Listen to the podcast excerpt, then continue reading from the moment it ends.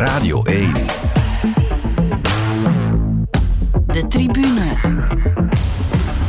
Met Jonathan Mettepenningen. Hij zat hem betrokken is. Ja. Een kampenaarts die daar zijn tenen uitkuist om in het wiel van Van Aert te geraken. Maar kijk naar die omwentelingen. Formidabele inspanning op de Bosberg van Wout van Aert. Hoeken toe. Fotootje nemen. Schitterende prestatie, Wout van Aert. Prachtoverwinning. Heeft Van Vleuten een gaatje? Nee. Kom aan, Lotte. Lotte Kopecky nog altijd op koers om deze koers te winnen. 100 meter nog. Kom aan, Lotte Kopecky. Alles. De gaas volle bak open. We gaan naar een Belgische overwinning. Lotte Kopecky gaat de Strade Bianche winnen. Het is binnen.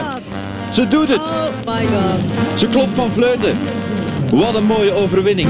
Hier is het pokerspel begonnen. Nu gaat de sprint aangaan. Tussen twee fenomenen. Van Baarle komt ook nog meedoen. Van der Poel door het midden nu. Van der Poel door het midden. Van der Poel voor een tweede keer. Van der Poel gaat winnen. Van der Poel komt eraan en Van der Poel balt de vuist voor Van Baarle. Madouas en Pogacar staat zelfs niet op het podium. Gaat Van Vleuten eerst of doet Kopecky het? We kijken naar bordjes die we voorlopig niet zien. Van Vleuten gaat. Kopecky gaat mee en gaat er onmiddellijk naast. Gaan we naar een Belgische overwinning? Ik denk het wel, ze komt ernaast, ze komt erover. Lotte Kopecky gaat de Ronde van Vlaanderen winnen. We hebben een nieuwe winnares van de Ronde van Vlaanderen. Na Grace Verbeke 2010 wint Lotte Kopecky de Ronde van Vlaanderen. Ongelooflijk. Jawel. Ongelooflijk. Iedereen zei dat ze het ging doen en ze doet het. Hij is niet ver, maar hij heeft een gat. Dylan van Baarle. In een dag zoals je er weinig hebt. Het is een hele goeie, Dylan van Baarle. Tweede in de Ronde van Vlaanderen. En er wordt wel eens gezegd, in Roubaix vallen geen schoonheidsprijzen te winnen. Maar hij pakt en de schoonheidsprijs en de overwinning. Met de zegen van alle wielerpausen ter wereld wint Dylan van Baarle Parijs-Roubaix 2022. En we gaan applaudisseren voor deze man. Remco Evenepoel in de zon. Als Belg, 22 jaar, wint La Doyenne. Een jonge kerel, de oude klassieker. Hij balt de twee vuisten. Hier komt hij binnen. De twee handen voor de ogen geslagen. Een normaal zegegebaar en maar goed ook. Niks speciaals. Gewoon antwoorden met de pedalen en met de benen. Evenepoel, Remco, wint Luik-Bastenaken-Luik 2022. Hallo en welkom bij een nieuwe special van de Tribune. De Omloop het Nieuwsblad staat voor de deur. Volgende zaterdag is het alweer zover en dan volgen alle andere wielerklassiekers elkaar ook in snel tempo op. Het wordt een wielervoorjaar. Om duimen en vingers bij af te lekken kunnen we nu al voorspellen, denk ik. En we gaan er dieper op ingaan met drie gasten. En dat zijn vandaag Karel van Nieuwkerken, Ine Bijen en ook Josette Kouwer. Dag allemaal. Dag. Hallo. Ja. Hoe komt er heel snel aan? Zijn jullie daar klaar voor? Dat veldritseizoen zit erop, het EK baanwielrennen. Moet je je daarop voorbereiden of is dat er gewoon en gaat dat... Dat komt gewoon met de zon. Het komt gewoon. En de zon is er nu aanwezig, dus ik ben er klaar voor in ieder geval. Ja, de weken gaan open en dicht, zeggen ze bij ons in West-Vlaanderen. Ze gaan heel snel voorbij en voor je het weet is die Omloop het Nieuwsblad daar alweer. Hè. Je komt uit dat najaar, De winter komt eraan, je viert Kerstmis en Nieuwjaar en dan ga je je neus eigenlijk richten in de richting van die klassiekers. En ja, volgende week is het zover. Het is ongelooflijk dat daar zo snel is, maar ik ben er helemaal klaar voor. Ik heb er ook heel veel zin in. Ja. Ja, ik ook. En je vroeg voorbereiding, maar ik denk dat José ondertussen iemand is die lacht met voorbereiding. Ik bereid mij altijd heel goed voor. Maar José, ik bereid mij ook voor. Ik heb ondertussen al 30 koersen gezien, denk ik. Ja. Dus van voor naar achter en achter naar voor. Voilà, dus. Je zit er al heel diep in. Hè? De Route del Sol bijvoorbeeld, is dat een koers die je elke dag opzet? De Ronde van de Algarve? Ik kijk veel terug. Ik kijk niet altijd rechtstreeks. En dan kijk ik wel naar de momenten die het er hem toe doen. Waar Pogacar wegrijdt, hoe hij wegrijdt. En dat is dan mooi om nog eens terug te kijken, want dat je rechtstreeks kijkt, dan heb je het gezien en dan heb je het niet zien aankomen. Maar nu kan je het eigenlijk zien aankomen en dan zie je wat zijn de manoeuvres die hij daarvoor uitvoert om maar bij Pogacar te blijven. Dan zie je Van Wilder verliezen door eigenlijk de verkeerde kant op te kijken. Blijft hij gewoon naar de streep kijken. In voetbal zeggen ze altijd, je moet naar de bal blijven kijken. Als Van Wilder gewoon naar de streep kijkt, wint hij die etappe, maar verliest. Ja. Het is waar, Jonathan, wat je zegt is eigenlijk van... ben je er klaar voor. Maar het is al bezig. Hè. Het is al anderhalve maand bezig en er is al heel veel gebeurd. We hebben al van heel veel Belgen ook kunnen genieten. Maar we hebben van een aantal groten ook al grote dingen gezien. En dan mag je dat veldrijden daarbij rekenen. Hè. Van Aert en Van der Poel, die hebben blijken gegeven van topconditie al. En daar gaat nog wel wat bij komen voor de weg. Maar als je dan Pogacar ziet binnenkomen de voorbije dagen, ja, dat is toch om even bij te slikken. Ik heb de kalender genomen, ik heb zijn koersseizoen bekeken. Ik heb overal Pogacar als 1 ingevuld op dit moment. Want als hij die conditie heeft, dan gaat er niemand hem kloppen, denk ik. Maar dat gaat niet gebeuren. Dat moeten we afwachten. Zijn er prestaties die jullie al verrast hebben? Ik denk maar aan Arnaud de Lie in de Ster van Bessèges dan. Niet alleen in de Ster van Bessèges. In Mallorca ook. En ja... De manier waarop hij koerst ook is nog anders dan vorig jaar. Hij begint mee koers te maken en hij kan dan worden ingelopen en uiteindelijk toch nog winnen in de sprint. Ik heb daarnet de UCI-ranking nog eens bekeken. Pogacar 1, Van Aert 2, Evenepoel 3, Vingegaard 4, 5, Arnaud de Lie. Tweedejaars prof. He, net binnen in dat profpeloton en die staat daar al als 5e. Ja. Daar zijn ze nog niet klaar mee. Ja, fenomenaal. Echt. 20 jaar, hè. 20 jaar.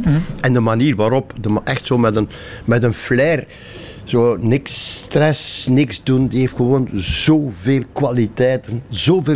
kwaliteiten. Men heeft gesproken over Philippe Gilbert en Tom Boonen samen, maar het begint erop te lijken. Dus die man, ik heb hem de 3e rit in Bessèges zien winnen, waar hij uiteindelijk gelost was, terugkomt, is er een counter helemaal op het einde. Hij rijdt dat gaatje dicht, gaat nog overnemen, wordt ingelopen op 700 meter van de streep, zit ingesloten en komt er dan toch uit en wint met 3 lengten, alsof, ja. En de dag ervoor, hoe hij van waaier 2 naar waaier 1 rijdt. Ja.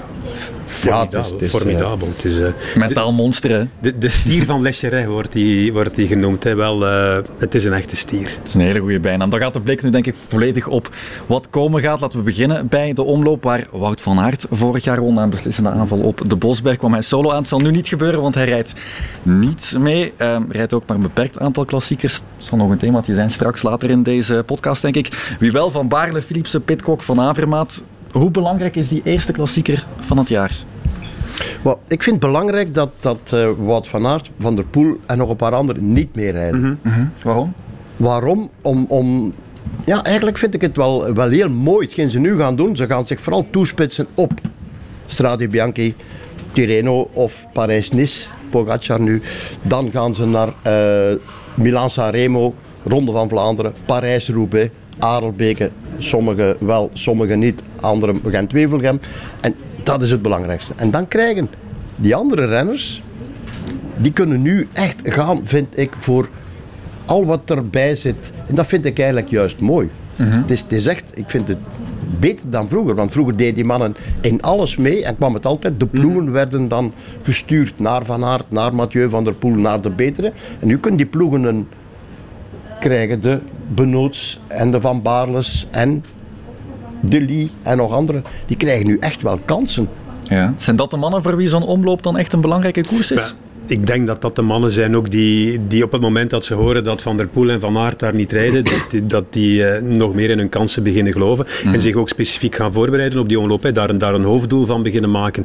Want als je die al te pakken hebt, in het geval van dat soort renners, dan is je voorjaar al geslaagd, want je weet dat die grote klassiekers winnen, als Van Aert, Van der Poel, Pogacar meedoen, dat een probleem wordt. En als daar straks in Luik-Bastenaken-Luik ook Evenepoel nog eens bij komt, ja, dan wordt het nog moeilijker. Dus ik denk dat ze daar echt wel een hoofddoel van maken. Ja, en wat dat ook is, als die mannen niet meedoen, dan heb je koerstactisch een totaal ander verhaal.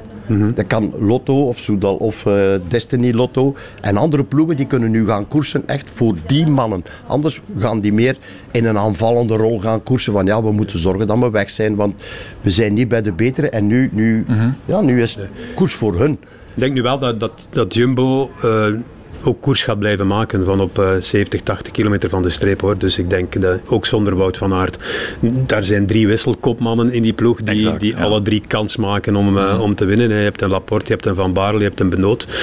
Dat zijn mannen die koersen kunnen winnen, hè, José?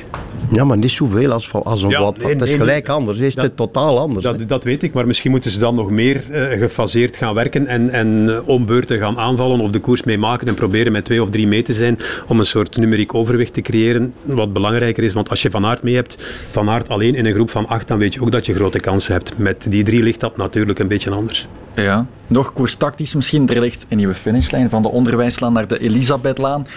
Jullie zijn vorig jaar denk ik het parcours gaan verkennen. Mm-hmm. Is dat nu al gebeurd? Gaat dat nog gebeuren? Dat gaat gebeuren. We hebben net de afspraak gemaakt. We gaan eerst iets leuk doen voor Alan Piper. Ja. Mm-hmm. En dan nadien gaan we de omloop verkennen. Doen jullie dat dan met de wagen? De laatste hoeveel kilometer? 60, 70 hebben we er vorig jaar. We zijn eerst iets gaan eten. We zijn iets gaan eten in Ninove. En dan, daar hebben we het parcours bestudeerd. En dan zijn we teruggekeerd. Ik denk dat we er toch 85 of 90 gedaan hebben vorig jaar. Ja. En dat is niet zo dat je, dat je dat op 1 uur of op 2 uur doet. Hè. Daar ben je echt 1 uur of 3 mee bezig. Mm. En we hebben ook aandacht voor alles wat naast het parcours ligt. Zoals zijn er? Mooie, toffe cafeetjes. Ja, we zijn iets gaan drinken bij Fredje Penne bijvoorbeeld.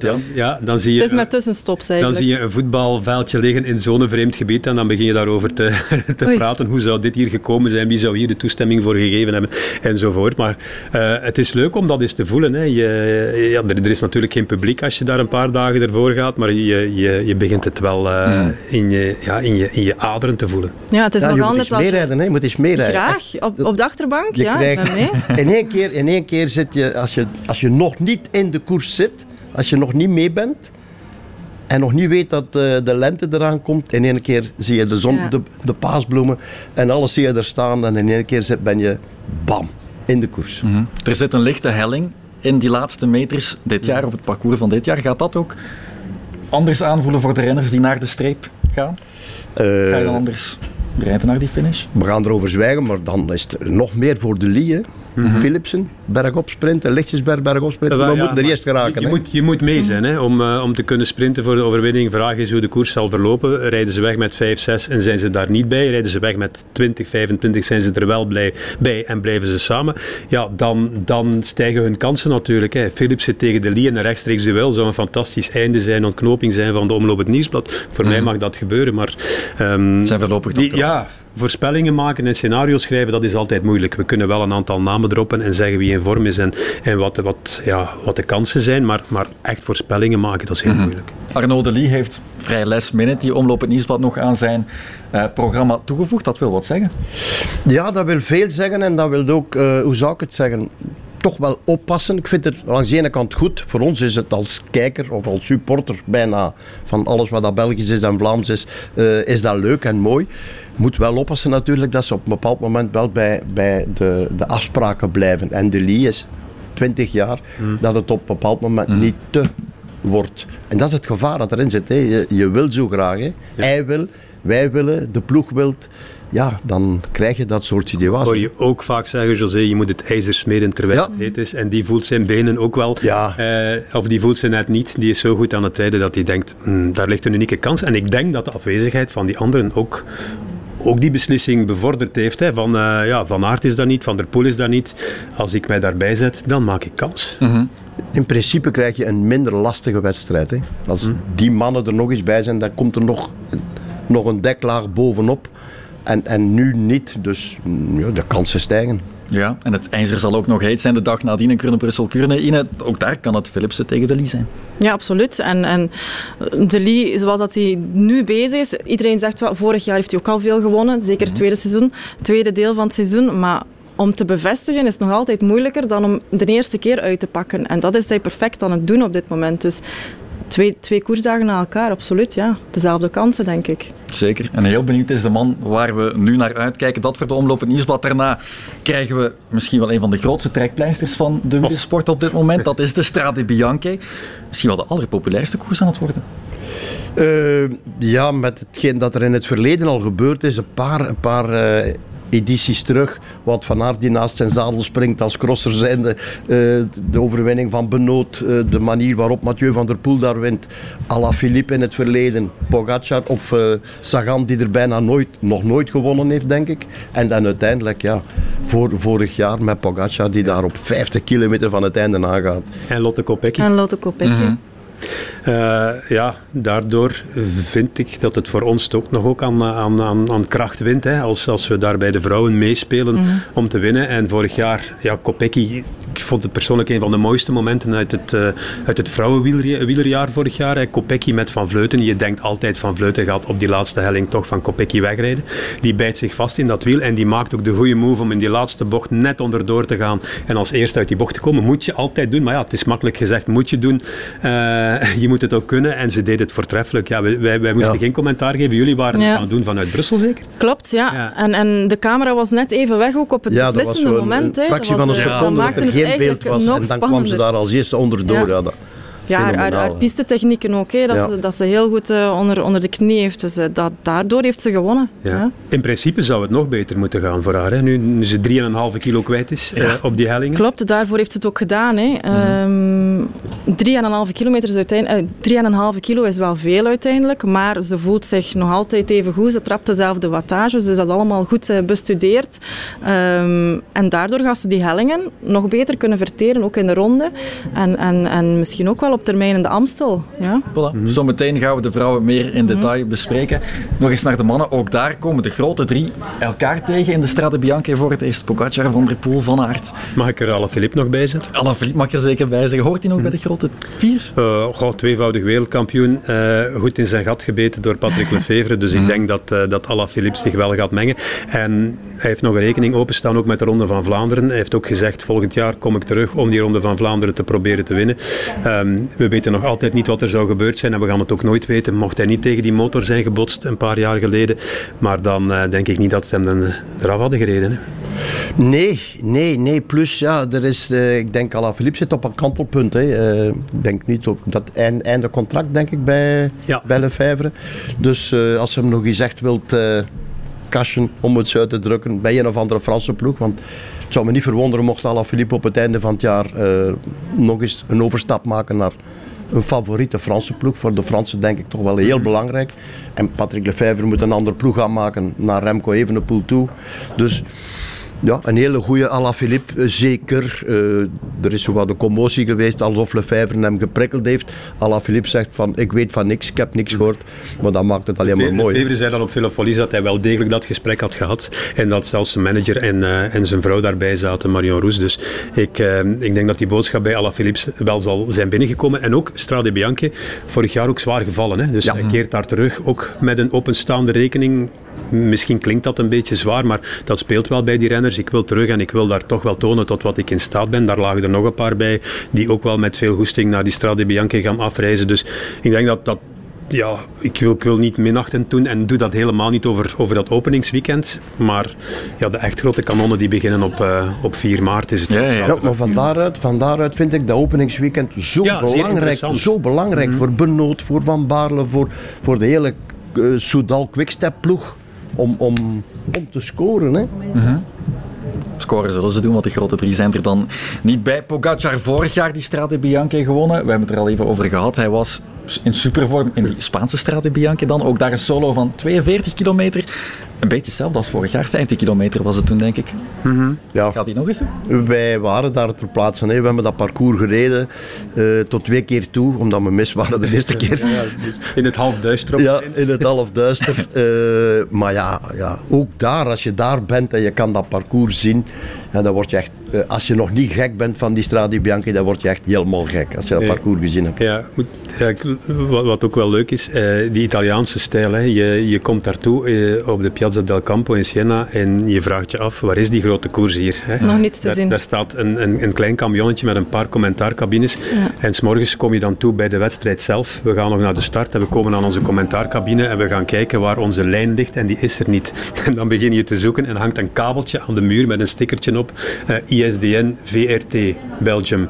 En dat hangt dan letterlijk over een haakje aan de muur van het grote palazzo. En dan moet je op zoek gaan naar een technieker om uiteindelijk je lijn nog boven in de commentaarcabine te krijgen en commentaar te kunnen geven. Maar ook dat heeft zijn charmes natuurlijk in Italië. Maar ik herinner mij wel het moment dat Pogacar vertrok vorig jaar. Wij keken naar elkaar en wij dachten, wat doet die nu? Hè? Van der Poeliaanse. Ja. Maar hij twijfelde een hele moment zo van, ik ben hier nu weg, moet ik nu doorrijden of moet ik nu niet doorrijden? En het was zoiets van, wat maakt het uit, krijg door. Kom. En nu verwacht iedereen het eigenlijk al van hem. Nu verwachten we dat hij gaat doorrijden, Maar met Mathieu erbij, Mathieu van der Poel, en met Wout van Aert erbij, En ook die anderen allemaal erbij. Ja, het zou wel eens heel speciaal kunnen worden. Zijn er nog andere namen die we moeten noemen? Naast de drie en Alaphilippe? Horen er nog andere namen bij? Oh, ja, dan moet je de deelnemerslijst gaan bekijken. Hè? Maar ik zou Pidcock er ook nog wel... Waar gaat hij starten? Wat gaat hij doen? De manier waarop? Dat is een vraagteken. Hè? Pidcock heeft bewust gekozen om geen WK-veldrijden te rijden. Heeft dat vorig jaar wel gedaan. Heeft die wereldtitel veroverd. Heeft dat ook gedaan met zoveel ambitie en zoveel drang om te winnen. Omdat Wout en Mathieu niet naar Amerika gingen. En hij heeft die wereldtitel dan op zak. Maar hij heeft dan zijn voorjaar wel gemist. En ik denk dat nu bij Pidcock er een soort bewustwording is. Als ik ook op die weg echt wil scoren in dat voorjaar, dan ga ik dat WK moeten laten schieten en proberen daar naartoe te mikken. En dat is wat hij nu gedaan heeft. Weegt hij al zwaar genoeg om met die vier die we daar noemden, hè, pak Alaphilippe er toch maar bij, mee te gaan in de Strade Bianche? Dat is de vraag. Het is natuurlijk een rastalent, anders win je ook niet op Alpe d'Huez in de Tour. Maar ja, het is natuurlijk nog een ander kaliber waar je tegen koerst, vooral in dat soort koersen. Ja, plus dat heel veel ploegen anders gaan koersen nu. Als je die drie niet in je team hebt, dan moet je toch de koers op een andere manier gaan bekijken. Want wachten tot die mannen gaan, is voor velen denk ik te laat. Dus je moet vroeger de koers openen op een andere manier. Tactisch misschien ook. Ja, tactisch totaal anders gaan koersen door de aanwezigheid van die drie. Ja. En dan zou je denken, ja, je moet er vroeg genoeg aan beginnen. Maar het fenomenale is dat die mannen meestal vroeg beginnen. Hoe goed kan je zo'n Strade Bianche eigenlijk plannen? Want het gaat voortdurend op en af. Je kan dood zijn op het moment dat je het nog niet verwacht. Ja, wel, die eerste strook... gravel, of je het zo moet noemen, of wit grind komt al heel snel. En je hebt heel snel in de koers al een pakketje van die stroken. En dan in het middenrif zitten hele lange stroken en daar wordt meestal al de slijtage. Ja, die Cancellara-strook is een hele lange. Dat zijn de stroken waar er al heel veel slijtage in het peloton komt. En dan voel je ook wel als een aantal grote motoren gaan doortrekken. Ja, dan wordt die schifting gemaakt. Ik vind het eigenlijk niet zo'n moeilijke koers om te lezen. Nee, wat je wel hebt in de Strade Bianche is een koers waar altijd heel veel in gebeurt. Ook veel pech, veel problemen van renners die je niet gezien hebt en dan pas 's anderdaags te weten komt wat er eigenlijk allemaal gebeurd is. Kleine valpartijen, lekke banden die door ploegen niet opgemerkt worden, maar die voor problemen zorgen. De volledige ontwrichting van een team door een lekke band van een of andere kopman, waardoor je knechten kwijtgeraakt. Dus het is een koers waar je eigenlijk de ganse dag mee bezig bent.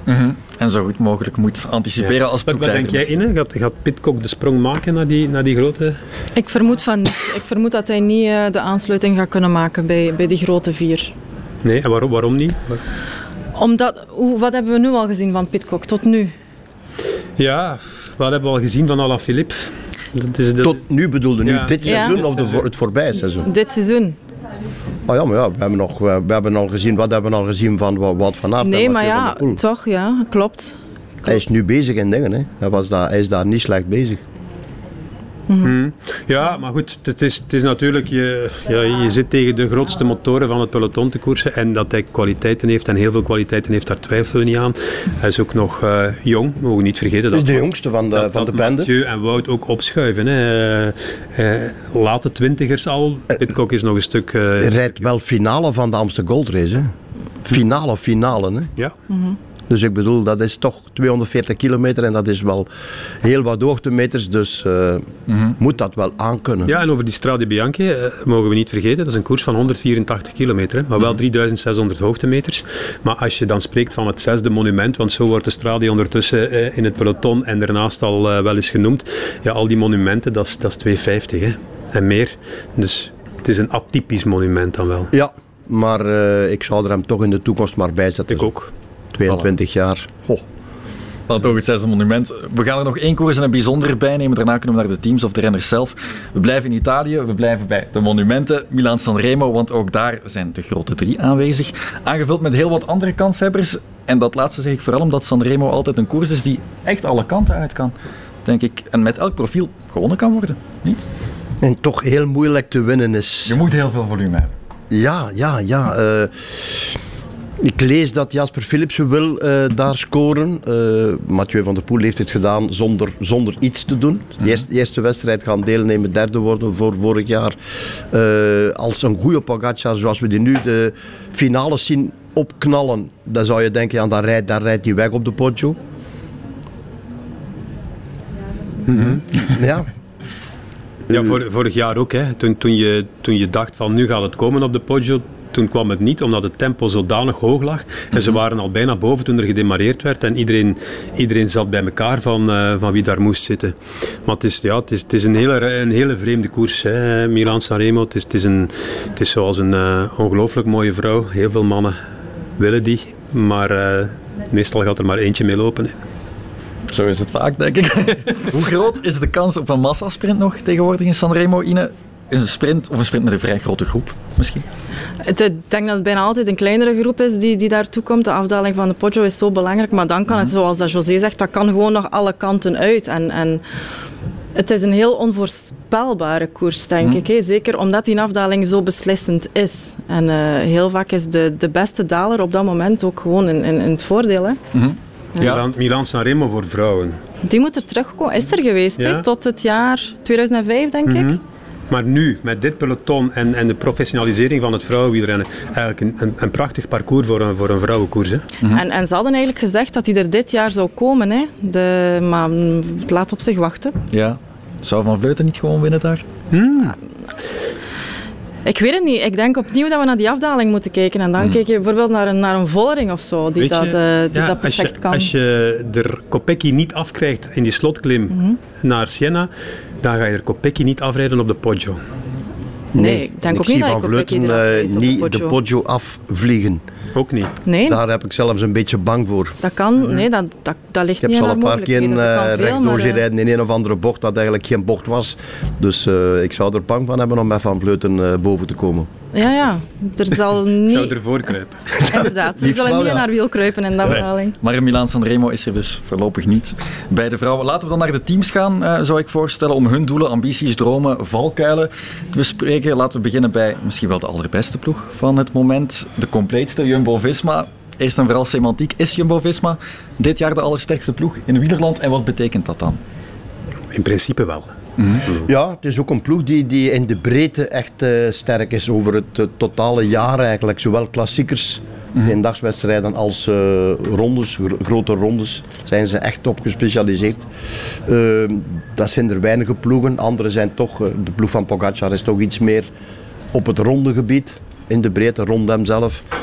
Dus ja, laat ons zeggen dat Jumbo de standaard is. Ja. En nog steeds met heel veel jonge pionnen, dus qua berekende progressie zitten ze ook hoog. Ja, maar ook met de komst van de winnaar van Parijs-Roubaix, met Dylan van Baarle. Daarbij maakt dat blok nog hechter en nog sterker voor die voorjaarsklassiekers vooral. Maar je moet ook concluderen dat het moeilijk is voor Jumbo-Visma om... die monumenten ook te winnen in dat voorjaar. Wout van Aert heeft een monument op zijn erelijst staan, Milan-San Remo, maar daar houdt het op dit moment ook op. Dus ik denk dat in zijn hoofd echt wel speelt. Daar moet dringend wat bij, want ik word ouder en als ik mijn erelijst wil stofferen, dan is het nu het moment om Ronde van Vlaanderen of Parijs-Roubaix te winnen. Is Dylan van Baarle een bondgenoot of een concurrent? Maar ik denk toch wel een bondgenoot. Ja. Je gaat soms in een situatie gevangen zitten dat er iemand gaat wegrijden van je ploeg, dat je niet achteraan mag. Maar je gaat ook heel vaak die ploegmaat, als je als eerste weg bent, als sleutel op de deur hebben daarachter, waardoor de koers gaat stilvallen. En dan ben je vertrokken. Maar het is misschien wel waar dat voor de ploeg Jumbo-Visma Wout van Aert misschien ook een hele goede bliksemafleider is, omdat iedereen naar hem kijkt en dan is Van Baarle weg. En zo wordt het moeilijk voor. Ja, maar hetgeen Karel er net zegt, het wordt echt tijd. Het wordt echt tijd om de Ronde van Vlaanderen, als we dan over die koersen spreken, en Parijs-Roubaix te winnen. Dus is het eigenlijk voor de concurrentie bijna een zekerheid dat je gewoon bij Wout van Aert moet blijven. En dat het niet de bedoeling is daar dat Van Baarle nog eens wint. Dat is echt niet de bedoeling, want dan is er weer een jaar weg voor Wout. Ja, voor Wout is het niet de bedoeling, maar bij Jumbo-Visma maken ze daar niet veel van. Hè. Daar zijn ze blij als zij winnen. En dat is een beetje de kracht ook van... Het gaat toch op een bepaald voor om Wout van Aert gaan. Je gaat dat zien op een bepaald moment. Die mannen mogen alles winnen van de omloop tot Gent-Wevelgem. Zonder afbreuk te doen van Gent-Wevelgem. Maar het zal in die twee koersen, denk ik, gaan ze niet gokken op. Dan zal het echt proberen zijn, denk ik. En daar zou ik toch als ploegleider van een andere ploeg toch wel rekening mee houden. Heeft Jumbo-Visma een soort onbesproken contract met het imago van Wout van Aert? Dat hij de grote man is daar? Dat denk ik niet. Ik denk dat bij Wout wel speelt van ik ben de kopman hier. En dat is hij ook wel. En dat is hij in eerste instantie. Maar ik denk niet dat als Ties Benoot of Dylan van Baarle de Ronde van Vlaanderen zou winnen, of Parijs-Roubaix in dat Jumbo-truitje, dat Richard Plugge dan een ontevreden man is. Hè. Hij niet, hè. Maar bij Wout... En Wout is wel, wat dat betreft, ook een echte ploegspeler. Dat zal toch wel ook knagen en hij gaat echt wel beginnen denken. Maar ik denk dat Wout van Aert heeft al zoveel gegeven aan Jumbo. En want waar Jumbo staat is mede dankzij Wout van Aert. De Tour van Vinegaard was er eentje van Wout van Aert. En niet alleen van Vinegaard, pas gewoon de Tour van Wout van Aert, om het uit te drukken. Dat hem nu echt wel zal winnen en eisen. Die twee koersen, dat is van mij. Ja. Winnen is iets anders. Ja. En ik denk echt wel dat het voorjaar voor hem nu nog belangrijker is dan in het verleden, waar hij die Tour eigenlijk echt als misschien echt grote doel nog... Aan die groene trui zal je nu niet meer denken. Misschien wel, maar er zijn een aantal factoren die maken dat hij in het voorjaar moet oogsten, omdat de zomer ook voor een stukje onvoorspelbaar is. Hij wordt voor de tweede keer papa in de zomer. Hè. Dat kan vroeger komen, dat kan later komen. Wat gaat er gebeuren als dat tijdens de Tour gebeurt? Gaat hij dan uit de Tour vertrekken? Al dan niet. Het WK ligt 2 weken na aankomst van de Ronde van Frankrijk. Dan kan je geen 3 weken voluit gaan, want dan ga je als een uitgeperste citroen naar het WK gaan. Wees er maar zeker van dat Alaphilippe, als hij naar de Tour gaat, de Tour gaat gebruiken als voorbereiding op Glasgow. Dus wat dat betreft zijn er een aantal onzekerheden in de zomer die het voorjaar voor Wout van Aert nog belangrijker maken. Mm-hmm. Oké. Dat is echt het voornaamste, de ronde. En Roubaix komen er daarnaast voor Van Aert in dat volgende. Ik denk dat dat het belangrijkste is. Ik heb laatst nog gezegd, ik had het idee dat Wout van Aert een betere renner is dan Tom Boonen. Completer. Hij heeft dingen gedaan die we van Tom Boonen niet gezien hebben. De Tour komt Tom niet nee. Maar als je dan het palmares van Boonen gaat zien, dan is dat nog mijlenver... Uh-huh. Weg van hetgeen Wout van Aert voorlopig gedaan heeft. En ook Tom Boonen is wereldkampioen geweest en heeft de groene trui en heeft 3 keer de ronde en 4 keer Parijs-Roubaix. En 5 keer E3. Hallo? Mm-hmm. Maar hoe vaak is Tom Boonen wereldkampioen in het veld geworden? Dat is een grap. Ja, dan gaan we Erik de Vlaming er ook bij halen of wat? De vraag is aan Wout van Aert wat hij wil. 3 wereldtitels in het veld of 4 keer Roubaix en 3 keer Ronde van Vlaanderen? Ja. Nee. 1 keer de Ronde van Vlaanderen voor 4 titels in het veld, denk ik. Mm. Ja. Wat als het niet lukt, Ine? Wat zegt Van Aert na dit seizoen? Dan heeft hij nog de Tour en dan heeft hij nog het WK om dat te redden, zeker. Maar zoals dat Karel zegt, de zomer is onzekerder. Dus hij zal des te gebrander zijn. Nu, ik blijf me wel afvragen, een Van Baarle die vorig jaar Roubaix wint, in welke mate kan die dan 100% akkoord zijn met volledig de kaart Wout van Aert te trekken? Ja, dat weet je als je de overstap maakt. Hè. Dat weet je als je de overstap maakt, dan denk je ook wel, ik ga kansen krijgen door de aanwezigheid van Wout van Aert. En die gaan er ongetwijfeld komen. Als hij als hij zo goed is als vorig jaar, dan gaat hij ook kans maken om een kans. We moeten Van Baarle nu ook niet groter maken dan hem is. Hè. Ik bedoel, Van Baarle is een hele goede renner, maar hoeveel koersen heeft hij al gewonnen? Sorry. Heeft Waregem gewonnen en heeft nu Parijs-Roubaix gewonnen. Maar ik bedoel, die doet wel mee. Was tweede in de Ronde van Vlaanderen zeker. Maar ik bedoel, oké. Maar moet dat nu niet gaan overdrijven. Hè? Dus ik bedoel, Johan van Summeren heeft ook Parijs-Roubaix gewonnen. Dat is wat je wil zeggen. Hoor. Ja, en ik bedoel maar het is een super renner. En ik denk in dienst van Wout van Aert, super. En daarnaast zelf koersen winnen, zeker. Ja. Om nog eens terug te keren op Wout... We zijn veel eisend geworden. Hè? En dat heeft te maken met de kwaliteit van Wout van Aert. Dat heeft hij zelf afgedwongen. Maar als Wout van Aert in dit voorjaar E3 wint, of Gent-Wevelgem, en geen ronde of Roubaix, dan kan je moeilijk spreken van een spetterend voorjaar. Hè? Bij gelijk welke andere coureur, ook niet bij Mathieu van der Poel, als tweevoudig winnaar van de Ronde van Vlaanderen, maar bij heel veel coureurs van net daaronder kan je zeggen, je voorjaar is geslaagd als je het Nieuwsblad E3 of Gent-Wevelgem wint. Bij Wout is dat niet het geval. En hij mag ons dat niet kwalijk nemen. Het is zijn verdienste dat we die lat zo hoog leggen. En dat is ook een ongelooflijk compliment eigenlijk, dat we die lat zo hoog leggen. Absoluut. Omloop en E3 was het vorig jaar. Dit jaar moet het dus beter voor Van Aert. Ja, omloop en E3 is natuurlijk wel al iets... Dat is veel, dat is fantastisch. Maar ja, het is zoals Karel zegt, hij heeft die lat zelf zo hoog gelegd. Hij heeft ons in de Tour dingen laten zien. En op andere wedstrijden dat je denkt, dit moet in principe voor hem toch vandaag of morgen lukken. Ja. En hij geeft eigenlijk zelf aan wat wij nu zeggen door de omloop te skippen. Dus... Exact. Dat, ja, door de programmakeuze wat die mannen doen, dat kan je niet anders zeggen dan ze willen gewoon de Ronde van Vlaanderen en Parijs-Roubaix winnen. Niks anders. Daar gaat het hem over. En dat zal voor Mathieu van der Poel hetzelfde zijn. We hebben de beste Belg in Nederland gehad, de beste Nederlander in België dan. Bij Alpecin de Koning, klaar met de wildcards. Permanent deel van de World Tour nu. Startrecht zonder startplicht, dat was een luxe. Maar dat is voorbij. En Van der Poel voortaan in het blauw, dat zal ook nog wennen worden. Ja. Een beetje. Ja. Maar niet zo hard. Nee. Merk ik, oké. Opnieuw geëvolueerd. In de breedte wel, zou ik zeggen, de ploeg. Vooral met een Quinten Hermans. Die naam is er net al eens gevallen voor we begonnen met de opname. Verwachten jullie er veel van? Krijgt een soort andere rol, een betere ploeg, maar gaat het toch moeten zelf doen in zijn wedstrijden, denk ik. Dus kijken naar uit in hoeverre die groeit. Ja. En of die waar die zijn limieten liggen. Dat is niet Pogacar zijnde, maar... kan natuurlijk wel een eind komen en kan die andere wedstrijden waar Mathieu van der Poel en waar de klassieke ploeg niet echt aanwezig is, kan hij zijn rol spelen, zeker.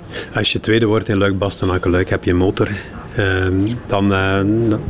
Dan kan je veel en dan ga ik ervan uit dat Quinten Hermans echt wel zijn ding gaat doen binnen die ploeg. Het zal natuurlijk in een andere kern zijn dan die voorjaarsploeg waar we nu al over praten, de vroege wedstrijden in dat voorjaar. Maar er zijn er daar nog een paar die heel gemotiveerd zitten en die al 4-5 weken op hoogte zitten in Denia, in hun kamer. Die Mathieu heeft afgestaan toen het WK veldrijden eraan kwam. Dus ik denk dat die ploeg ook wel in de breedte sterk zal zijn. Ja. Je hebt daar de wereldkampioen gravel ook, Gianni Vermeers, die heel gemotiveerd het voorjaar intrekt en als een van de kopmannen wordt uitgespeeld in de Omloop het Nieuwsblad ook.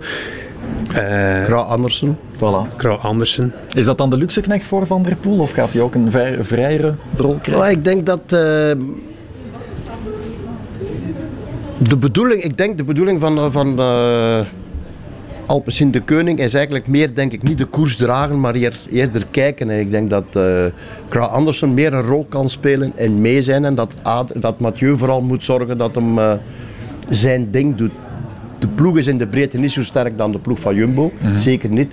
Maar ze kunnen wel perfecter gebruik van maken. Dus ik denk, en dat is ook de manier waarop als een beetje koersen de roodhoofds. Ze gaan niet zelf de koers openbreken. Dat denk ik niet. Ik denk dat ze eerder moeten zorgen dat ze gebruik maken van de situatie. Ja, dat met de binnenkomende transfers uitgaand. Het vertrek van Tim Merlier, Ine, is een berekend risico. Ook punten die wegvallen misschien? Punten die wegvallen en een grote aanwinst zal gebleken voor de ploeg van Patrick Lefèvre uiteraard. Nu, Philipsen zal daardoor meer zijn kansen kunnen grijpen als Merlier er niet ligt, niet aanwezig is in de ploeg. Dus ik denk voor beide partijen wel een goede zet geweest. Ja, merkte je vorig jaar dat dat een probleem was, Merlier en Philipsen? In grote rondes is gebleken dat Philipsen meer body heeft dan Merlier. Ze hebben er met Caden Groves nog een hele goede bijgenomen. Dus... een hele sterke ploeg als het op sprinten aankomt. Ja. En Merlier naar de andere kant gevallen. Maar daar ook uit de startblokken geschoten als een komeet. Want je zag het al in het veld. De paar crossen die hij reed. Direct starten met de beste mee, dan in Zonnebeke gewonnen, dan komt hij op de weg, wint hij ook. Er is natuurlijk wel van alles in zijn privé ook dat speelt en dat helpt om op een soort wolk te rijden. Als je papa wordt, die eerste maanden zit je in een soort baby blues en dat geldt niet alleen voor de mama, maar ook voor de papa, denk ik dan. En dan kan je iets meer, datzelfde met verliefd zijn, hè, José. Ja, we hebben het gezien met Frank Vandenbroucke in 1999. Je dacht aan jezelf. Ik was even aan het denken. Ja. Het is al lang geleden. Nee. Maar Frank Vandenbroucke... Valentijn is nog maar net voorbij. Joh. Hey. Dat is waar. Maar Frank Vandenbroucke in 1999, puur op verliefdheid, kon hij iedereen en alles aan in de Vuelta, zelfs zonder slapen. En Merlier zit nu een beetje in die fase. Ik vraag mij wel af, is het niet allemaal te vroeg, te goed? Maar hij wil zich ook bewijzen bij een nieuwe ploeg. Je komt bij een nieuwe ploeg. Je gaat ook een rechtstreeks duel aan. Je zat in dat rechtstreekse duel met Philipsen vorig jaar bij Alpecin. Je zit nu in dat duel met Jacobsen, want uiteindelijk, je wil de Tour rijden. Hè. En er zijn maar twee kansen om een grote ronde te rijden bij Soudal Quick-Step. Ze hebben gezegd, we pakken geen sprinter mee naar de Giro. Alles op Remco. Dus het is ofwel Merlier, ofwel Jacobsen in de Tour. En de andere moet naar de Vuelta. En vanaf volgend jaar is Frankrijk ook gedaan, hè. als sprinter zijn. Want dan gaat Remco daar naartoe. Want dan gaat Remco naar de Tour en is gedaan voor de sprinters in Frankrijk. Zo is het de koning. Soudal Quick-Step is het tegenwoordig, moet ik juist zeggen. Neem er zo meteen bij. De grote ster van Alpecin, de koning, dat is de ploeg waar we het over hebben. Is Mathieu van der Poel. Al zal het misschien afhangen van zijn rug. Hoe moeten we dat nu inschatten? Is dat volledig weg? Waarschijnlijk niet. Ja. Maar goed, ik weet niet of hij veel last van zijn rug zal krijgen als je ziet hoe hij in Hogerheide rondvloog. Daar kreeg zijn rug het harder te verduren dan straks op de weg. Dus ik denk niet dat we daar veel rekening mee moeten houden.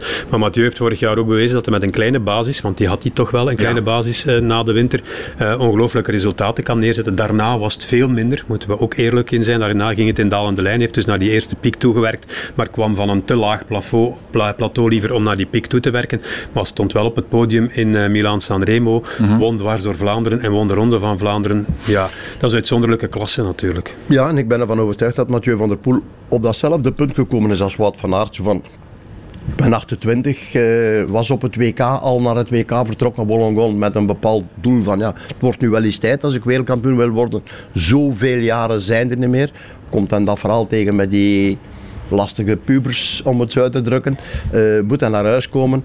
Alles een beetje aan te relativeren, heb ik toch wel vernomen uit de goede bron.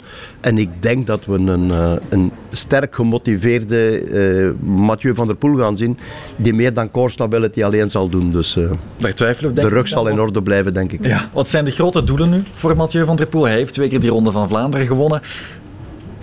Daar zal ik misschien nog altijd op mikken, maar zijn er anderen? Hij had ze al een 3e keer kunnen winnen. Hij had ze misschien al 4 keer kunnen winnen, want de eerste keer toen hem daar uiteindelijk 4e wordt, dacht ik. Ja, daar was hij misschien wel de sterkste van allemaal. Er is hem teruggekomen na valpartijen, alles en nog wat. Dus ja, ook voor hem, ik denk, moet er niet alleen spreken over die Ronde van Vlaanderen, maar nemen wat er te nemen is. Ze koersen weinig, dus daar waar ze gaan koersen, gaan ze willen winnen. Ja, Roubaix speelt wel in zijn hoofd. Hè. Hij wil Roubaix ook wel winnen. En de Strade heeft hij ook al eens gewonnen, dus daar nog eens bij komen. En dan die erelijst verder aandikken. Hè. Maar ja, ik denk dat elke koers waarin je start in dat voorjaar voor die mannen een groot doel is. En hij en Wout van Aert gaan elkaar maar 1 keer ontlopen. Dat is in Gent-Wevelgem. Dat is een koers die Mathieu niet aanspreekt om de een of andere reden. Ik weet ook niet waarom, maar dat spreekt hem niet aan. Kan nog komen. Niet rijden. Ja, kan nog komen. Misschien ziet hij de traditie van die koers niet in, maar die is er wel degelijk. Hè. Als je in Italië over Wevelgem spreekt, daar worden ze wel redelijk wild van. Dus ja, dat is de enige koers waar ze elkaar niet gaan zien, maar voor de rest vuurwerk verzekerd. Vuurwerk verzekerd. Dan gaan we naar Quickstep Soudal. Wordt stilaan meer een ronde ploeg rond Remco Evenepoel. Zal zich ook niet onbesproken laten. We moeten dat vanaf nu andersom zeggen. Hè? Soudal Quick-Step. Ik heb het verkeerd geschreven. Inderdaad, Soudal Quick-Step. Ja, het is om ons maar al niet op het verkeerde spoor te zetten. Want we gaan zeker in dat voorjaar een paar keer mis zijn. We gaan een paar keer mis zijn in de beginnen. Hè? Ja, Soudal Quick-Step, dus voor alle duidelijkheid. Remco Evenepoel, opnieuw Luik-Bastenaken-Luik. Tine? Ik denk van wel. Wanneer begint, welke doet hij allemaal, Remco? Hij gaat beginnen met Luik-Bastenaken-Luik, denk ik. Hij doet Catalonië zeker? Catalonië, en zo. Hij gaat ook eigenlijk heel weinig koersen, maar ik zou toch maar oppassen met Remco daar al onmiddellijk te zetten. Waarom? Pogacar gaat er ook rijden. Pogacar start er ook, en inderdaad. Hij is vorig jaar niet gestart, omdat zijn schoonmama gestorven was. Ja.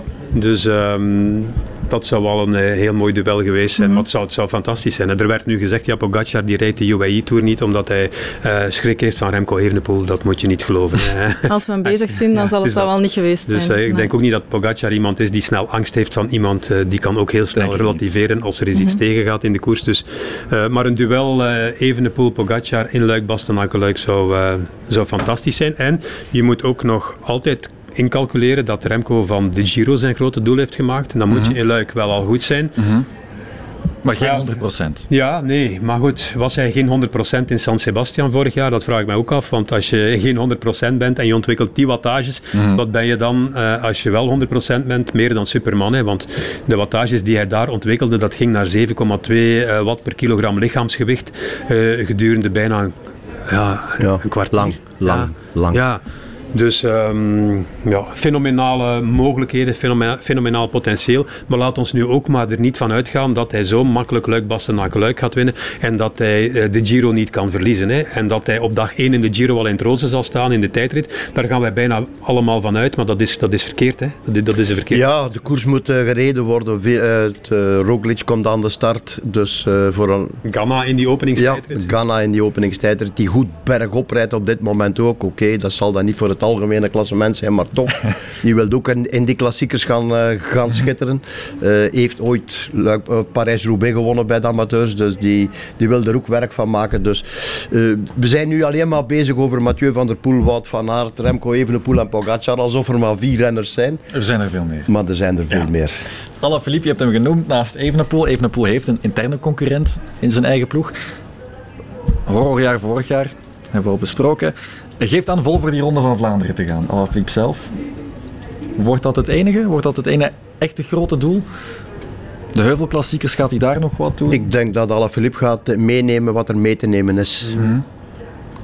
Gewoon zich een soort op gramschap bevestigen na alles wat er de voorbije jaren, toch maar met heel veel pech, hele zware val in Luik-Bastenaken-Luik, daar wordt nogal eens vlug vergeten.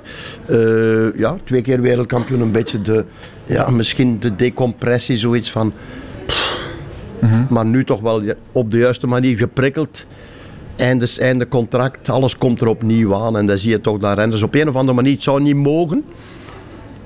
niet mogen, maar toch op een of andere manier is dat een ander jaar, het laatste jaar, dan wanneer ze zo'n bepaalde zekerheid hebben. Ja, maar niet elke renner kan er ook mee om. Hè. Het laatste jaar van zijn contract is heel vaak ook een heel stressvol jaar, maar een andere renner vindt die druk net goed.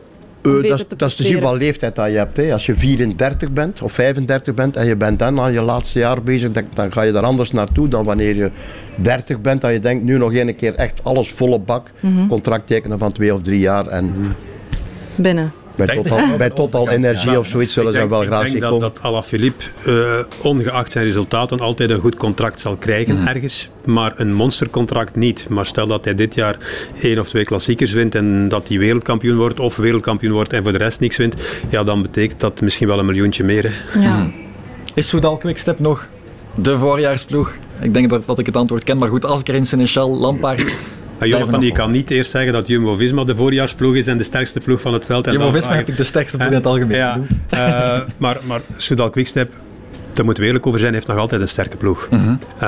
Maar vorig jaar hebben ze heel veel pech gehad. Hè. Er was ziekte, er was corona binnen de ploeg. Asgreen heeft een heel jaar achter de feiten aangehold in 2022.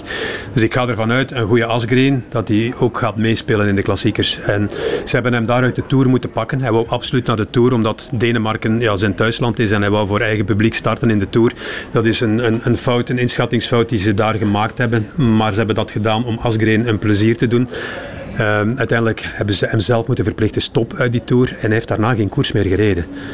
Maar hij weet wel wat de boodschap is. Hij heeft zelf aangedrongen om die Tour te rijden. Dat is niet gelukt, dus het is aan hem om zich te bewijzen nu opnieuw binnen die ploeg en hij gaat dat wel doen, denk ik. En Lampaard is daar ook nog, Tim de Klerk is terug, dus je gaat die ploeg niet zomaar van de voorste regionen wegduwen in de klassiekers. Nee, er staat nog steeds meer dan genoeg, de ploeg is nog sterk genoeg. Zijn er ook pionnen die kunnen verrassen dit jaar? Voor het eerst op de voorgrond kunnen treden. Of Mauri van Zevenand bijvoorbeeld dit jaar. Ja, maar dan spreek je over een ander soort koersen. Mm-hmm. Ik weet niet of... Ga je de lijn van Mauri doortrekken naar Luik-Bastenaken-Luik en naar Walse Pijl of andere wedstrijden, dan zit je toch weer met het verhaal van Remco en zit je met het verhaal van die. Maar wat Mauri nu gedaan heeft, is gewoon fantastisch samen. Niet alleen Mauri, maar daar kom je ook nog bij die andere jongeren allemaal uit die het in het voorjaar al laten zien hebben. En dat is alleen geweldig. Hè? Ja, we leven in een zo luxe positie op dit moment in België, dat het fenomenaal is. Ja, dat Mauri terug is, want vorig jaar wat minder, maar dat Mauri terug is, zal Remco ook enorm veel plezier doen. Hè. Hij kan finales rijden. Hè. Mauri van Zevenand, een paar jaar geleden, toen hij de eerste keer de Waalse Pijl reed, was hij alleen weg toen hij viel. Hè. Niet dat hij zou gewonnen hebben. Hij zei dat hij ging winnen, maar dan zegt van wel, hè? Ja, bij het nakijken van de beelden was dat toch... Op de muur van Hoei ben je die voorsprong zo kwijt, maar aan de andere kant is iemand die ontzettend diep kan gaan. gaan als je hem die rit nu zag winnen in Oman ook. Als je hem na de finish ziet liggen en hoe diep die dan is geweest, dat is ongelooflijk. Maar het is een bondgenoot voor Evenepoel, het is een bondgenoot voor Alaphilippe in dat soort koersen. Hij gaat erbij zijn vooral. Ja, en dan heb je nog een Ilan van Wilder, die nog jonger is dan Remco Evenepoel. Dylan van Baarle, die moet het nog allemaal uitzoeken. Is dus nog een jaar jonger, hè?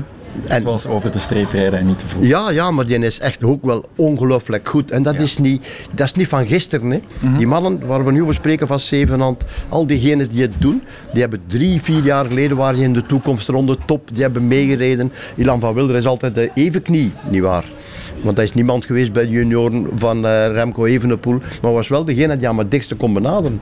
In tijdrijden en in veel andere zaken. Dus ja, we zitten op rozen. Mm-hmm. Goed, naar de andere Belgische ploeg dan, Lotto Dstny, sponsorverloop.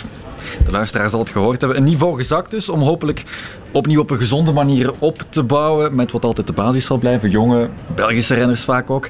Dan is het nu volledig aan Arnaud de Lie. Eén van de namen. Een goed hoofd op een uitstekend lichaam. Dat heb ik al even aangeraakt. Ja, maar dat niet alleen. Ik vind op 3 maanden tijd, of op 2 maanden tijd, vind ik, heeft Dstny Lotto een ander imago gekregen voor mij. Mm-hmm. Ik vond het vroeger helemaal een beetje een ouderwet, helemaal niet sexy ploeg. En nu vind ik, met de komst van die jongeren en de manier van koersen en doen, vind ik het in één keer, ja, zo. Er zijn een heel pak van die jongeren, van die belofteploeg, zal ik maar zeggen, van die U23, die nu ook al meedraaien bij de top. Mm-hmm. Ja, het ziet er allemaal goed uit. Op een aantal manieren is het eigenlijk geen straf om een niveau te zakken. Een supporter geworden. Ja? Ja? Ja. Je was vooral geen fan van John Lelange, of? Ook niet. Nee. Maar ja, het staat of valt op dit moment natuurlijk ook wel voor een groot stuk met... Ja, met die knaap daar, hè. Arnaud de Lie. Als je die resultaten neerzet, dan trek je al die jongeren ook mee. Mm-hmm. Nog meer dan als een Philippe Gilbert dat had gedaan of een John Degenkolb in het verleden. Want dan weten die jongeren, je moet niet 7, 28 of 32 zijn om topprestaties te leveren. Dus dat is nu daar de halfgod binnen de ploeg en daar kijken ze allemaal naar op. En dat zie je ook in de resultaten en in de manier van koersen. Dus ik denk effectief dat ze vertrokken zijn voor een nieuwe periode bij de Lotto-ploeg, Lotto Dstny. En dat ze de komende jaren wel wat talent gaan afleveren. We mogen niet vergeten dat daar ook bij de jongeren een aantal jongens zijn die ze gaan uitspelen op 2 fronten. En bij de beloften en af en toe eens gaan laten proeven van de elite. Mm-hmm. Omdat die ook nog studies combineren met koersen. Ik denk aan een Alex Segaard. Maar die mannen gaan direct meedoen. Hè. Die gaan ook niet moeten wachten. Hè. Dat zijn geen De Lies, dat zijn andere type coureurs. Maar Alex Segaard gaat onmiddellijk meekoersen waar hij rijdt. Hè. En die gaan ze nog niet in de grote klassiekers uitspelen, maar in die andere koersen. En dat is onmiddellijk om voor de prijzen te rijden. Ja. Florian Vermeers is misschien nog iemand waar de halfgod een impact op zou kunnen hebben. Misschien moeten hebben. Hij moet op zoek naar die regelmaat. Ja, hij is binnengekomen met die geweldige 2e plaats in Parijs-Roubaix. Mm-hmm. Waar hij misschien wel had moeten winnen. Als daar een beetje meer coaching bij was, had hem eigenlijk misschien moeten winnen daar. Maar nu moet het hij gaan doen. Hè. Samen met Van Moer zijn zo'n beetje die generatie nu voorbijgehold door Arnaud de Lie. Er komen een pak jongeren aan. Nog een deel andere. Ja. Met een Alex Segaard die het wel zal doen, denk ik. Dus het is aan die twee om kansen te grijpen. Ja. Mm-hmm. Florian Vermeers heeft vorig jaar de Port Epic gewonnen. Maar dat is niet de koers die je Florian Vermeers toedicht als je ziet dat hij bijna Parijs-Roubaix won natuurlijk. Je verwacht daar meer van. Is ook zeer gemotiveerd. Zat daar ook in Denia in het hotel op hoogte te slapen boven de 2000 meter. Is van zijn berg afgekomen om een paar koersen te rijden. Dus ik verwacht hem ook wel in het voorjaar. Ik vraag mij wel af, is Florian Vermeers van het kaliber Arnaud de Lie, van het kaliber net onder Wout van Aert, Mathieu van der Poel? Eerlijk gezegd, ik schat hem heel hoog in. Maar daar toch net niet bij. Het probleem is met dat soort renners, je hebt niet de snelheid die de Lie heeft, je hebt ook niet de punch om op beklimmingen aan te komen en om het af te werken. Hoe moet je gaan winnen en waar moet je gaan winnen? En dan moet je echt heel intelligent gaan koersen en kijken hoe moet ik het gaan doen om die kansen te grijpen, want je krijgt maar een paar kansen op een jaar. Hè. Mm. Een paar kansen op een jaar. Je kan heel veel koersen. Je kan misschien in je leven, ik weet niet hoeveel 100 wedstrijden rijden. Maar elke dag is er eentje voorbij. Dat is hetzelfde als starten met €500 in je zakken. Ja. Maar toch elke koers €1 wegleggen. En op een duur ga je denken van ja, maar ik heb maar €100 meer over. En ik heb nog altijd niets gewonnen. Ik ben al zoveel jaren bezig. Hm. Als we het hebben over geld, Lotto Dstny heeft een paar dure contracten kunnen wegschuiven. Tim Wellens is weg, Philippe Gilbert is weg. Caleb Ewan is er wel nog. Ook hij zal resultaten moeten rijden. Ine. Ja, maar dat zal die wel doen. Hè.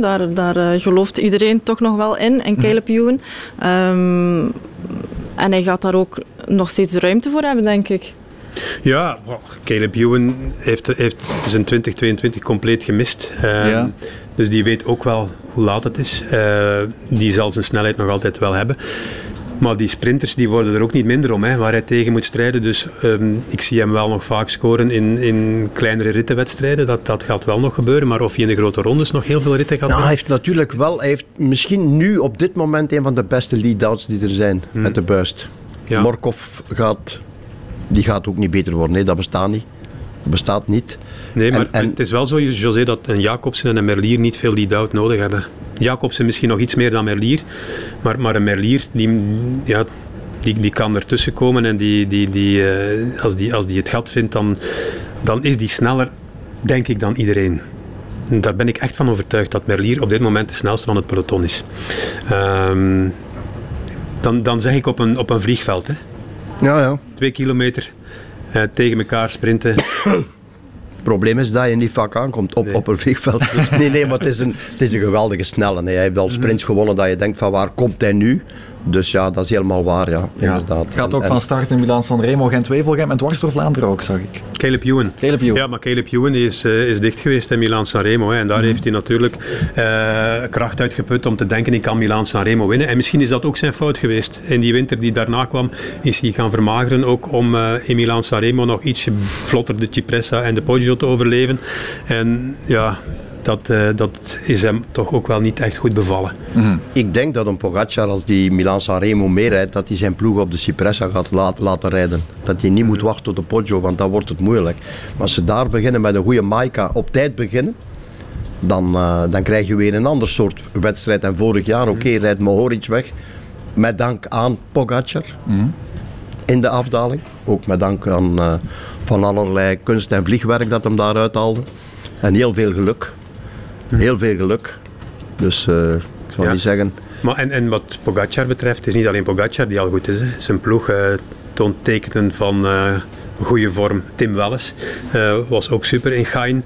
Hirschi was daar ook al goed. Hirschi is nu wel uitgevallen. Die is nu uitgevallen, maar was wel echt al goed ook. Mm-hmm. Dus als die val meevalt en als hij hier revalideert, dan gaan we van Hirschi wel vaak iets zien dit jaar, terwijl ze in de Tour met mannen gestart zijn die al van bij de start achter de conditie aanholden en daar eigenlijk niks te zoeken hadden, maar anders raakten ze niet aan 8 coureurs. Ja. Trentin gemist daar. Mm-hmm. Ook Pogacar zal uit zijn op wraak in die Ronde van Vlaanderen, hè? Daar heeft hij vorig jaar een kans gemist, een kans waar hij misschien niet zelf zal zeggen dat hij verkeken heeft, want hij was een beetje kwaad. Ik dacht vooral na zijn tweede plek in de Tour, we gaan hem niet terugzien in Vlaanderen. En ik kus nu mijn beide handjes dat hij toch gekozen heeft om de Ronde van Vlaanderen te rijden. Maar ik weet niet of we ooit al iemand sneller dan de Kwaremond hebben zien oprijden. Van der Poel is vorig jaar sneller de oude Kwaremond opgereden bij tijdsmeting. Ja? Maar zat, ja, absoluut. Ja. Ja. Maar hij zat verder. Ja. Hij zat verder. Mm-hmm. En natuurlijk dat beeld van Pogacar tussen die geloste renners, of die renners die terugkwamen uit de koproep, de manier waarop hij daartussen rijdt met zoveel meer snelheid, dat was net alsof hij 50 per uur ging rijden. Mm-hmm. Maar het was voor de eerste keer de Ronde van Vlaanderen, heb ik dat nog nooit gezien, dat iemand dit kan. Jullie vinden dat hij dat moet blijven doen, die voorjaarsklassiekers? Wij vinden dat. Ja. Mocht de ploegleider zijn van hem, mocht de ploegleider zijn. En mijn hoofddoel zou zijn de Ronde van Frankrijk, ik zou het niet doen. Ja, vind ik maar ik lees nu in de kranten dat hij wil Parijs-Nice rijden, omdat hij heeft al 2 keer Tirreno gewonnen. Gewoon nog eens Tirreno. Mm-hmm. Als je zo kan denken hoeveel wielrennen, hoe makkelijk moet dat zijn? dat je zo denkt, van, ja, Tirreno zou ik dat doen, maar nee, ik zal even, ja, heeft dat eigenlijk ook, liever is iets anders doen. Hij heeft dat ook nodig, zo die nieuwe prikkels, een keer iets nieuws proberen en dat houdt hem ook gewoon gemotiveerd. Nu, hij is super gemotiveerd om te fietsen, want er is niets dat hij liever doet dan fietsen, maar het moet plezant blijven. Zo. En hij is ook nog super jong nog steeds en dan heb je toch nood aan die nieuwe prikkels, het is opvallend. Eigenlijk, en dat zegt ook nog eens hoe goed hij is. Ja, eigenlijk kunnen we concluderen dat de koers nooit zo aantrekkelijk is geweest. Nee. Door figuren als Pogacar, door figuren als Wout van Aert, Mathieu van der Poel, Alaphilippe plaats ik daar ook nog maar eens bij. Dat zijn niet alleen fantastische coureurs, coureurs van het kaliber dat je maar zelden tegenkomt, maar dat zijn ook nog eens persoonlijkheden. Die zijn mondig, die staan op een manier in het leven waar je soms jaloers van bent. De Lie, zullen we er ook maar al bij zetten, 20 jaar en met echt beide voeten in de klei, gewoon zo van, laat maar komen. Ja, dat merk je nu ook een beetje bij de vrouwen, bij Julie De Wilde, dat we de witte trui hebben zien dragen in de Tour. Dat is ook zo een die heel alijs is en heel goed met camera om kan. En dat zijn inderdaad figuren die wij ook in het vrouwenwielrennen gewoon nodig hebben, hè. Ja. Zeker, Julie De Wilde, vergelijking met Arnaud de Lie bestaat al. We gaan straks nog even terug naar de vrouwen. Ik wil er nog heel even Team Ineos bij nemen. Vorig jaar hebben ze zich al even proberen manifesteren in dat voorjaar. Een paar leuke jonge Britten. Tom Pidcock uiteraard, Ethan Hayter ook. Magnus Sheffield. Turner zeker ook. Een hele goede, lastige, sterke beer. Turner en Tullit zaten daar ook in Gein. 2 en 6 denk ik, of 2 en 8 in Gein als Pogacar won. Dus die gaan er zeker opnieuw staan. Ja. Ik denk dat de Brabantse Pijl voor ons wel een openbaring was ook om Turner en Sheffield daar op die manier te zien koersen. En dan weet je dat mannen zijn voor de toekomst. Hè. Ja, als die met Pidcock samen een soort guerrilla-oorlog kunnen voeren tegen die andere grote blokken, dan gaan we nog meer spektakel krijgen. Het is een heel leuk nieuw scenario voor Ineos, vind ik zelf. Ik heb nog een grabbelpot met namen. Ik noem er een paar. Dylan Teuns bijvoorbeeld, Waalse Pijl gewonnen vorig jaar, 6e. In de ronde ook in Luik. Wat verwachten we van hem dit jaar? Ja, bevestigen altijd. Gaat een heel goed seizoen rijden, denk ik. Is nu al redelijk goed bezig. Gisteren was hem ook weer heel sterk bezig. Winnen wordt moeilijk, hè. Winnen is moeilijk. Met de mannen die er zijn, zit in een ploeg. Ja, had er zijn eigen ding kunnen doen. Misschien met iets meer steun. Maar goed, dat zijn mannen die bepalen mee de koers. Als hij nog eens op dezelfde manier de muur van Hoei kan oprijden, dan gaat hij weer meedoen om te winnen. Want hij was heel goed op de muur van Hoei. Absoluut. Maar ook Pogacar gaat daar rijden. Ja, oké, maar goed. Kan ook niet alles winnen. Hè? Nee, maar begin er toch aan te twijfelen. Ik kan nog pech hebben ook natuurlijk. Natuurlijk. Ja, misschien gaat er hier en daar nog wel wat gesnoeid worden in het programma ook. Hè. Zo is het zeker. Binjam Girmay dan. Na Gent-Wevelgem zijn de verwachtingen natuurlijk steil omhoog gegaan voor hem. Won ook nog een Giro-rit. Wat houdt de volgende stap voor hem in, Ine? Ja, hij heeft ook al gewonnen. Hè. Dit jaar hij is al sterk bezig. Dus Gent-Wevelgem is sowieso een koers die hem ligt. En ik hoop hem ook zo in de net iets hogere wedstrijden ook vooraan te zien. Dus ik kijk er wel naar uit. Ja, zijn er nog zaken waarin hij moet groeien? Positioneren in ieder geval niet, want dat doet hem heel goed. Ja, heel sterk. Gaat er wel een redelijk breed programma rijden, heb ik gezien. Gaat meer koersen dan Wout en Mathieu. Dus gaat meer deelnemen aan wedstrijden. Ik ga niet zeggen een beetje te veel, maar het lijkt mij toch veel te zijn om echt super fris te zijn. Maar het is iets fenomenaal, de manier waarop, de snelheid ook die hij ontwikkelt met die tengere beentjes, dat is echt niet te geloven. Die is zo supersnel. Ja. Ik heb hem er in het voorjaar een paar keer zien sprinten, een paar keer ingesloten, maar dan op een bepaald moment een vrijheid. Ik denk van op 350 meter de sprint aan gaan en winnen. Wij dachten eigenlijk tot vorig jaar, Girmay, heel goede coureur, snelle man vooral, maar hij is veel meer dan dat. Hè. En hij heeft zichzelf ontdekt en wij hebben hem ontdekt in de E3 Harelbeek. Hè. De manier waarop hij daar met de beste meekoerste liet al heel veel beloven. En uiteindelijk is Gent-Wevelgem in extremis aan zijn programma toegevoegd. Hè. Hij zou een koers in Frankrijk rijden en dan naar huis vertrekken. Maar door die prestaties in de E3 is hij Gent-Wevelgem gaan rijden en heeft hij die ook gewonnen. Opschrijven voor Milan-San Remo. Hè? Ja, ook. Oké. Zeker. Dan gaat hij er niet afrijden op de... Allee, ik toch niet, maar...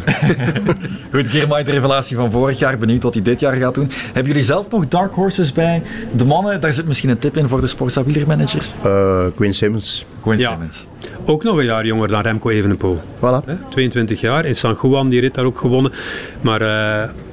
als José een naam dropt, is het altijd Quint Simmons. Hij is er zot van. Ja, nee, maar ja, ik heb hem ooit in de Strade Bianche zien rijden, een paar jaar geleden. Zwaar gevallen daar, maar zo fenomenaal. Was hem 19 jaar, deed hij mee met de betere. En je gaat zien, die kerel die kan overleven, koersdom soms. Mm-hmm. Maar het is echt een hele goede renner. En daar gaan we zeker nog hele mooie dingen van zien. Maar zo zijn er nog wel namen, hè. Ja, mochten we niet het is gevaarlijk om namen te vergeten natuurlijk. Maar ook namen van België moeten we nog droppen, hè, die hier nog niet zijn gevallen. Kian Uitenbroeks, goed bezig. Van Eetveld. Lennart van Eetveld, goed bezig. Maxime van Gils, goed bezig. Kobe Goossens, 2 keer gewonnen. Er zijn wel wat namen die we kunnen droppen, maar ja, wil je dan namen die gaan wedijveren met de allerbesten in de allergrootste koersen, dat is weer wat anders natuurlijk. Voor de wielermanager wel, denk ik. Ja, ik weet het. Maar we moeten wat voor onszelf houden ook. Nee, dat snap ik. Heb je die van jou al opgesteld? Ik ben ermee bezig. José, doe je daar aan mee? Nee, hè? Nog niet. Jij wel, Ine? Ze hebben mij gebeld. Ine, wil je een wielermanager opstellen? En ging het vlot? Ik ga even nog wat tips vragen aan José. Misschien kunnen we een team vormen, José. Ah ja, dat is echt wel iets. Ja. Dan heb je een enorm competitief. Jong en oud. Voilà. Goed, mooi en... zeg maar. The Beauty and the Beast. Voilà. Dan gaan we naar de vrouwen, waar we ook bij de omloop zullen beginnen, waar Annemiek van Vleuten vorig jaar won. In een sprint met Demi Vollering was dat toen. Ze gaat er weer van start op haar 40ste, klaar om weer te domineren. Ik denk dat Annemiek van Vleuten altijd klaar is om te domineren. Ze heeft ondertussen 5 of 6 weken in Colombia gezeten. Ja, ik heb het gelezen, ja. En die traint daar dus constant op meer dan 2000 meter hoogte. Constant is slapen en trainen in het mooi weer. Dat is een gigantisch voordeel voor haar. Dus zij is sowieso klaar om haar laatste jaar opnieuw te scoren. Ja. En vorig jaar hadden we haar niet verwacht in een sprint met Vollering. In een omloop en toch klopt ze Vollering daar. Dus zelfs op het moment dat je haar niet zou verwachten, dan is ze er nog. Dus. Ja, ze zal zeker opvallen in dat laatste jaar. Ze heeft een trui aan. Hè. Dat is niet sprinten, hè, wat hij doet. Dat is gewoon rijden. Versnellen vanuit de bergen. Dat is bergen. Je denkt, als je niet met de fiets gereden hebt of je hebt niet gekoerst, dan denk je, allee, rijd er voorbij. Ja. Allee. En maar dat is ook wat dat is haar tactiek, hè, natuurlijk. Ja. Ze weet, ze is 40 jaar ondertussen bijna. Ze weet dat ze net iets minder explosief is dan die jongere garde, zoals Lippert, als een Vollering. Dus zij moet gewoon die vrouwen gaan uitputten van aan het begin, zodat die hun explosiviteit afneemt. En dan haalt ze het. Hè. Ja, wordt het een laatste jaar om zichzelf nog een laatste keer te bewijzen? Zijn er koersen die ze nog niet gewonnen heeft? De Amstel, hè. De Amstel. En nu is ze gaan samenwerken ook met de trainer van... Kipchoge, om dus te gaan trainen op haar explosiviteit. Okay. Ook een beetje het verhaal, we gaan eens iets nieuws proberen. Ik heb dat nog niet geprobeerd, daarop gaan trainen. Dat daagt me wel uit. En ze heeft dat ook nodig, die nieuwe uitdaging. En dus de Amstel staat bij haar nu op haar verlanglijstje. Ja. En stel nu dat ze in Glasgow weer wereldkampioen wordt. Gaan ze dan nog verder blijven koersen. Je moet niet kijken naar haar paspoort. We gaan die gewoon een ander paspoort geven. Nog een jaar. Die anderen gaan blij zijn. En waarom? Ah nee, ja. Ah ja. Als iedereen gestopt was vroeger, was ik ook de beste geweest. Hè. Zo werkt het niet. Hè. Ja, toch. Ja, ik zie het. Als je zo goed bent, dan moet je toch blijven koersen. Ja, 1 keer werd ze dus wel geklopt door Lotte Kopecky in die Strade Bianche. Zij schiet ook meteen uit de startblokken in de omloop. Komt ook weer heel snel na haar EK op de baan. Te snel schakelen voor haar. Ze kan snel schakelen, hè. Ze is dat gewoon. Hè. Piste, baan, op cross ook gereden. Het is een beetje een atypisch jaar, denk ik, voor Lotte. Met haar punten die ze al aan het kwalificeren is voor de Spelen voor volgend jaar.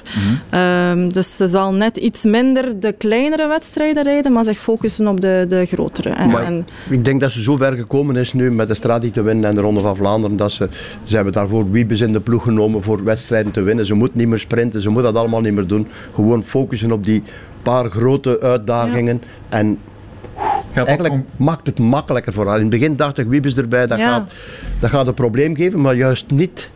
Juist niet. Ze zegt het zelf ook, hè. Vroeger was alle druk op haar en zij was diegene die ging moeten sprinten, maar eigenlijk is ze niet dat type sprinter als een Wiebes. En nu kan zij gewoon vroeger gaan profiteren van de wedstrijd en haar eigen wedstrijd meer gaan rijden. Gaat dat concreet veel veranderen? Want ze is dus inderdaad een paar kilo's afgevallen om inderdaad te gaan focussen op andere koersen. Ik denk daarom niet dat ze beter gaat zijn in andere koers. Ik denk dat Roubaix nog altijd haar hoofddoel is. En dan zeker het wereldkampioenschap is op haar lijf gegoten. En Ronde van Vlaanderen ook. Hè. Die paar kilootjes helpen je wel ook. Hè. Als je de Strade, Ronde van Vlaanderen en Roubaix, als je daar al eens over kunt nadenken in het voorjaar en dan zegt het is goed geweest, laat die andere koersen maar winnen door mijn teamgenoten en ik ga nu naar het WK of ik ga... Ja, en laat ons vooral ook niet verwachten dat Lotte Kopecky elk jaar en de Strade en de Ronde van Vlaanderen gaat winnen. Hè. Als ze dat doet, ja, dan dat zou fantastisch zijn, maar als ze één van die drie koersen, Strade, Ronde van Vlaanderen of Parijs-Roubaix wint, dan spreek je al van een super voorjaar. Natuurlijk, Wollongong, dat knaagt toch nog altijd bij mij, hoor. Ja. Maar dat zijn van die momentopnames. Datzelfde gevoel zal Wout van Aert gehad hebben na de sprint in Hoogrijden. Van een foutje maken, een inschattingsfout. Daar maakt ze ook een inschattingsfout als ze daar gewoon meegaat met Van Vleuten. Want ze twijfelt een moment op fractie van een seconde. Ja, dat wint ze. Ja. Ja. Toch vind ik het niet onmiddellijk vergelijkbaar, want... Wout maakt een inschattingsfout, maar ik denk zelfs niet dat hij had gewonnen als hij eerst was aangegaan. Hoe je ziet hoe Mathieu die helling opgaat. Maar als Kopecky meegaat met Van Vleuten, kan ze nooit verliezen. Nee, tuurlijk. Ja. En Van Vleuten, die rijdt door. Maar goed, het is wat het is. Maar we hebben wel een Vlaamse wielrenster die absoluut wereldtop is. Waar we heel lang naar uit hebben gekeken om zo iemand te hebben. Hè. Voilà. We hadden met Jolien Dory iemand die wereldtop was, maar nog niet van het kaliber van Kopecky in dat soort koersen. Nee, anders. Toen dachten we dat wereldtop was. Ja, en het vrouwenwielrennen stond nog niet op dat niveau. Hè? Ja. Ja. Maar die wereldtop is zo sterk en breed geworden dat die een beetje weggespurt zijn van Jolien Dory in de herfst van haar carrière. Maar Kopecky heeft stappen gezet die geen enkele Belgische wielrenster heeft kunnen zetten de voorbije jaren. Ja, is heel gestaag gegroeid, hè, en daarom denk ik dat ze waar ze nu staat, wel lang kan volhouden. Absoluut een wereldtop. Als we dan kijken naar de concurrentie, misschien twee Italiaanse vrouwen erbij nemen. Elisa Balsamo, wereldkampioen van 2021. Gent-Wevelgem gewonnen vorig jaar. Vierde in die zware omloop. Dit seizoen ook goed begonnen. Ik heb haar al vaak zien in de nieuws. Hij heeft al op de piste gereden in Grenchen en gisteren gewonnen ook in Valencia. We konden kijken op een open YouTube-kanaal. We hebben de laatste 6 kilometer enkel Kiesenhover in beeld gezien. De laatste van het peloton. Het was schandalig in beeld gebracht. We hebben haar net, de vaste camera's hadden ze dan wel getoond en hebben we nog net de sprint gezien waar Balsamo al won met grote voorsprong. 24 is zij, 25 is Sylvia Persico. Sterk, consistent in de Tour van, daarna ook derde geworden op het WK. Alleen winnen doet ze nog niet heel erg. Nee, Persico is zo'n sterke renster. Dat hebben we ook in het veld heel vaak aan het werk gezien. Hè. Maar winnen zit er tot nu toe nog niet in op de belangrijke momenten. Maar dat komt denk ik wel dit seizoen. Ja, ze heeft een heel sterke UAE-tour ook gereden al. Hè. Okay. Heel goed in vorm. Ja, en misschien is het wel Persico die Lotte Kopecky de wereldtitel kost. Hè. Want daar hield ze rekening mee. Daar had ze een beetje schrik van in die spurt. Zoals die spurt aan het voorbereiden in haar hoofd. En ze dacht maar aan één persoon, aan Persico. En dan gaat Van Vleuten. En dan denk je, als ik nu onmiddellijk meega, dan gaat Persico daarvan profiteren. Maar aan de andere kant, ja, je hebt geen keuze op dat moment. Hè. Nee, en als je de tweede keer in die situatie komt, dan ga je toch mee. Als ze daar één tandje lichter rijdt en onmiddellijk reageert, niet wacht tot ze gaat, je moet dichtrijden, dan verandert het. Maar het is voorbij dus. Ja. Ja. En dan is er nog, zoals altijd, Marianne Vos. Zij heeft haar contract weer verlengd tot 2025. Sterke Tour, sterke Giro gereden. Waar gaat zij deel? Ja, het is een groot vraagteken. Ze heeft een operatie ondergaan. Ze zit in de lappenmand. Ja. Dus ze ligt in de lappenmand. De vraag is, de leeftijd is ook al niet direct in haar voordeel. Gaat dat... hoe snel gaat dat genezen? Hoe snel komt die terug? Ja, ze ging sowieso minder koersen. Ze wordt inderdaad een jaartje ouder, dus dan ga je sowieso... Zij is iemand die er de koersen nogal graag uitpikt. Heeft vorig jaar de Ronde niet kunnen rijden, de Amstel niet kunnen rijden door COVID-perikelen. Dus ze was daar sowieso op gebrand. Maar ja, de vraagteken is, ze moet nu 10 dagen rusten. Ik denk nu vanaf vandaag nog 9 dagen dus. Ja, dan is de omloop al gepasseerd, hè. En dan is het vooruit. Ja. Ja, en los van het feit waar ze rijdt en hoe ze rijdt dit jaar. Diepe buiging, wierookvat. Het zal wel zijn. Goed af, alles samen voor Marianne Vos. En zolang ze in dat peloton zit, zullen we haar bejubelen. En zullen we genieten van mede koers bepaald, hè? Mede aan het vrouwenwielrennen bepaald. Godzijdank. En dan is het met de Belgische bril ook nog uitkijken naar Julie De Wilde, daarnet al is genoemd. 20 jaar echte doorbraak gemaakt, ook in die Tour van. Ook tweede in Dwars door Vlaanderen. Wat mogen we verwachten van haar? Want ook voor haar mogen de lat denk ik niet te hoog. Ja, en een klein beetje met twijfel ook. Hè, want ze heeft een mindere winter achter de rug. Ze heeft zware griep gehad, daar lang mee gesukkeld. Ze sukkelt eigenlijk nog altijd met de naweeën van COVID die ze heeft opgelopen na het wereldkampioenschap in Australië. Dus ze staat op dit moment niet waar ze wil staan. Mm-hmm. Dus dat baart mij enerzijds een beetje zorgen, maar anderzijds is ze nog heel jong.